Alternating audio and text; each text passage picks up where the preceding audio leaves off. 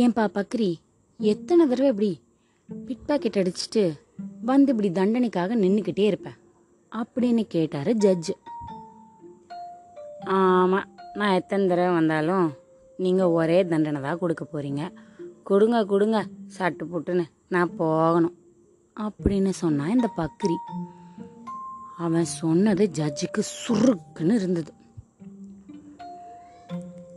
எப்பயும் போல கொடுத்த தண்டனைக்கு பக்ரியோட சேர்த்து ஒரு பத்து பிட் பேக்கெட் ஆளுங்களை உள்ளே கூட்டிகிட்டு போயிட்டாங்க.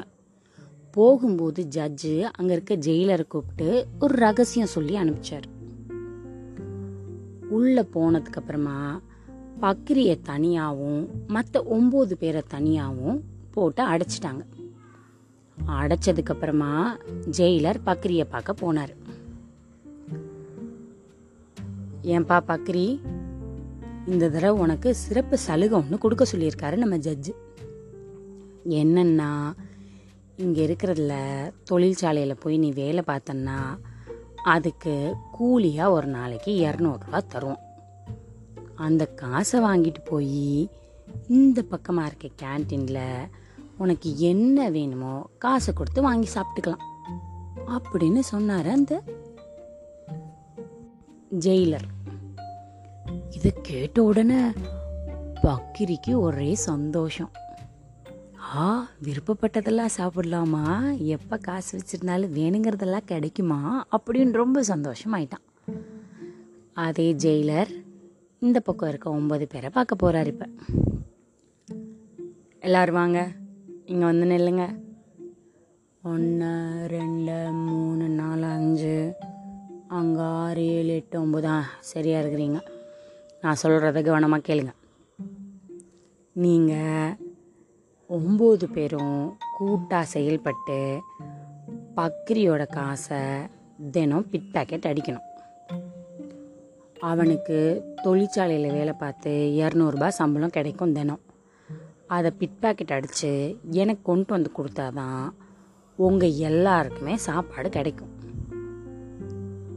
ஒரு ஒரு நாளைக்கு ஒரு ஒருத்தங்க இந்த வேலையை எடுத்துக்கோங்க. ஆனால் யார் செய்கிறீங்கங்கிறது தெரியக்கூடாது. நீங்கள் தான் எடுத்தீங்கங்கிறது பக்கிரிக்கு தெரியவே கூடாது. அப்படி நடந்துக்கல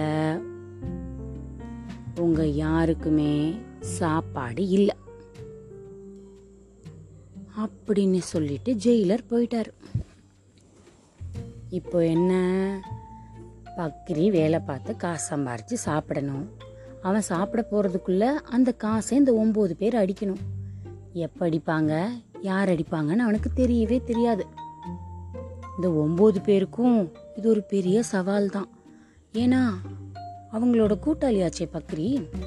இருந்தாலும் என்ன பண்ணுறது எப்படி சாப்பிடாம எத்தனை நாளைக்கு அதுவும் ஒம்பது பேர் இருக்கிறது? ஒம்பது பேர் ரொம்ப குழம்பி போய் பேசி கீசி வேற வழியே இல்லைப்பா. நம்ம இதை செஞ்சு தான் ஆகணும் அப்படின்னு முடிவு எடுத்துட்டாங்க அடுத்த நாள் காலையில் விடிஞ்சிருச்சு. விடிஞ்சதுக்கு அப்புறமா பக்ரி வேர்வை சிந்த உழைக்கிறான். அப்போதானே காசு கிடைக்கும் போய் சாப்பிடணும்ல? டிங்கு டிங்கு டிங்கு டிங்குன்னு அந்த பக்கம் போய் கல் உடைக்கிறான். இந்த பக்கம் வந்து தொழிற்சாலையில் கிர் கிர் கிர்னு மரம் ஓடுற மிஷின் இருக்குது அங்கே போய் ஏதோ பண்ணுறான் எல்லா வேலையும் பார்த்து முடிச்சு. ஒரு வழியாக அந்த இரநூறுபா காசை கையில் வாங்கினோன்னே உனக்கு அவ்வளோ ஒரு சந்தோஷம். போய் சாப்பிடலாம் அப்படிங்கும்போது கேன்டீனுக்கு பக்கத்தில் போய் வேணுங்கிறதெல்லாம் வாங்கிட்டு பாக்கெட்டுக்குள்ளே கையில் காசை விட்டால் காசை காணும். அவன் எவ்வளவோ கெஞ்சுறான் கதறான் ஆனால் கேன்டீனில் அவனுக்கு காசு கொடுக்காம சாப்பாடு இல்லவே இல்லைன்னு சொல்லிட்டாங்க. அவங்க அவங்க அவங்கவுங்க அறைக்கு சாப்பிட்டு போயாச்சு. இவனுக்கு தான் காசு காலையிலேயே இரநூறுபா கிடைக்கலையே. காலை டிஃபன் இல்லை மத்தியான சாப்பாடு இல்லை ராத்திரியும் சாப்பாடு இல்லை. ரொம்ப உழைச்சிட்டான்ல. அவனால் நைட்டு பசியே தாங்க முடியல. அந்த கேன்டீன்காரன்ட்டு போய் கெஞ்சி அழுது கத்துறான். எப்பா எனக்கு ரொம்ப பசிக்குதுப்பா. சாப்பாடு கொடுப்பா. நான் இரநூறுவா கஷ்டப்பட்டு சம்பாரிச்சேன்ப்பா எங்கேயோ காடா பிடிச்சிப்பா. நான் உனக்கு நாளைக்கு சேர்த்து காசு தரப்பா கொடுப்பா கொடுப்பா. அப்படின்னு கெஞ்சுறான். அவன் கொடுக்கவே இல்லை. அவ்வளோதான் அங்கே இருக்கிற தண்ணியை குடிச்சிட்டு பக்கரி தூங்க போயிட்டான். இதை பார்த்து ஒம்பது பேருக்கும் ரொம்ப தர்ம சங்கடமாக போயிடுச்சு. அட என்னடா நம்ம நண்பன் இப்படி பசிக்குது பசிக்குதுங்கிறான். ஆனால் அவனுக்கு இவங்க யாருமே சாப்பாடே கொடுக்க மாட்டேங்கிறாங்களே அப்படின்னு. இருந்தாலும் என்ன பண்ணுறது இவங்க ஒம்பது பேரும் பிட் பேக்கெட் அடிக்கலைன்னா அவன் ஒருத்தனுக்கு பதில் இந்த ஒம்பது பேருக்கும் மூணு நேரமும் சாப்பாடு இருக்காது. அதனால சொன்னபடி தண்டனை காலம் முடிகிற வரைக்கும் இதை கண்டினியூ பண்ணிட்டாங்க. அவங்க தண்டனை முடிய போகிற அன்னைக்கு ஜட்ஜ் அங்கேருந்து வந்தார். ரொம்ப நாள் ஒன்றும் கிடையாது. ஒரு அஞ்சாறு நாள் பத்து நாளுக்குள்ளே தான் இருக்கும். அங்கேருந்து வந்த ஜட்ஜு இப்போ உங்கள் மனநிலைமையெல்லாம் எப்படி இருக்கு? அப்படின்னு கேட்டார். பக்ரி அழுது வடிஞ்சு கீழே தரையிலேயே விழுந்துட்டான்.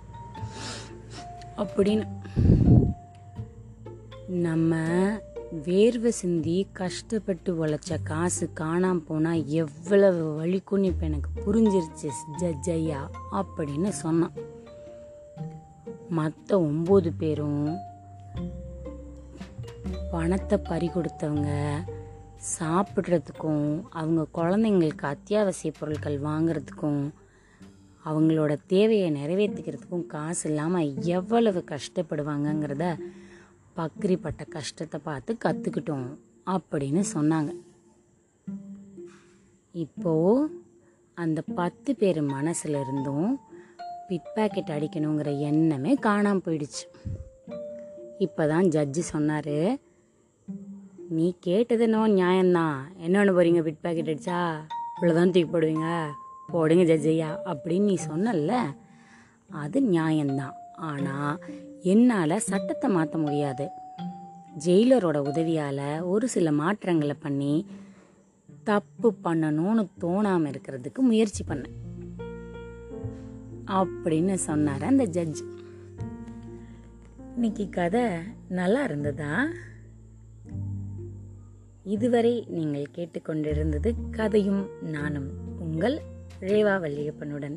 மீண்டும் இன்னொரு கதையில் வந்து உங்களை சந்திக்கிறேன். அது வரைக்கும் கதையும் நானும் கேட்டுட்டு சந்தோஷமாக இருங்க. பாய் பாய்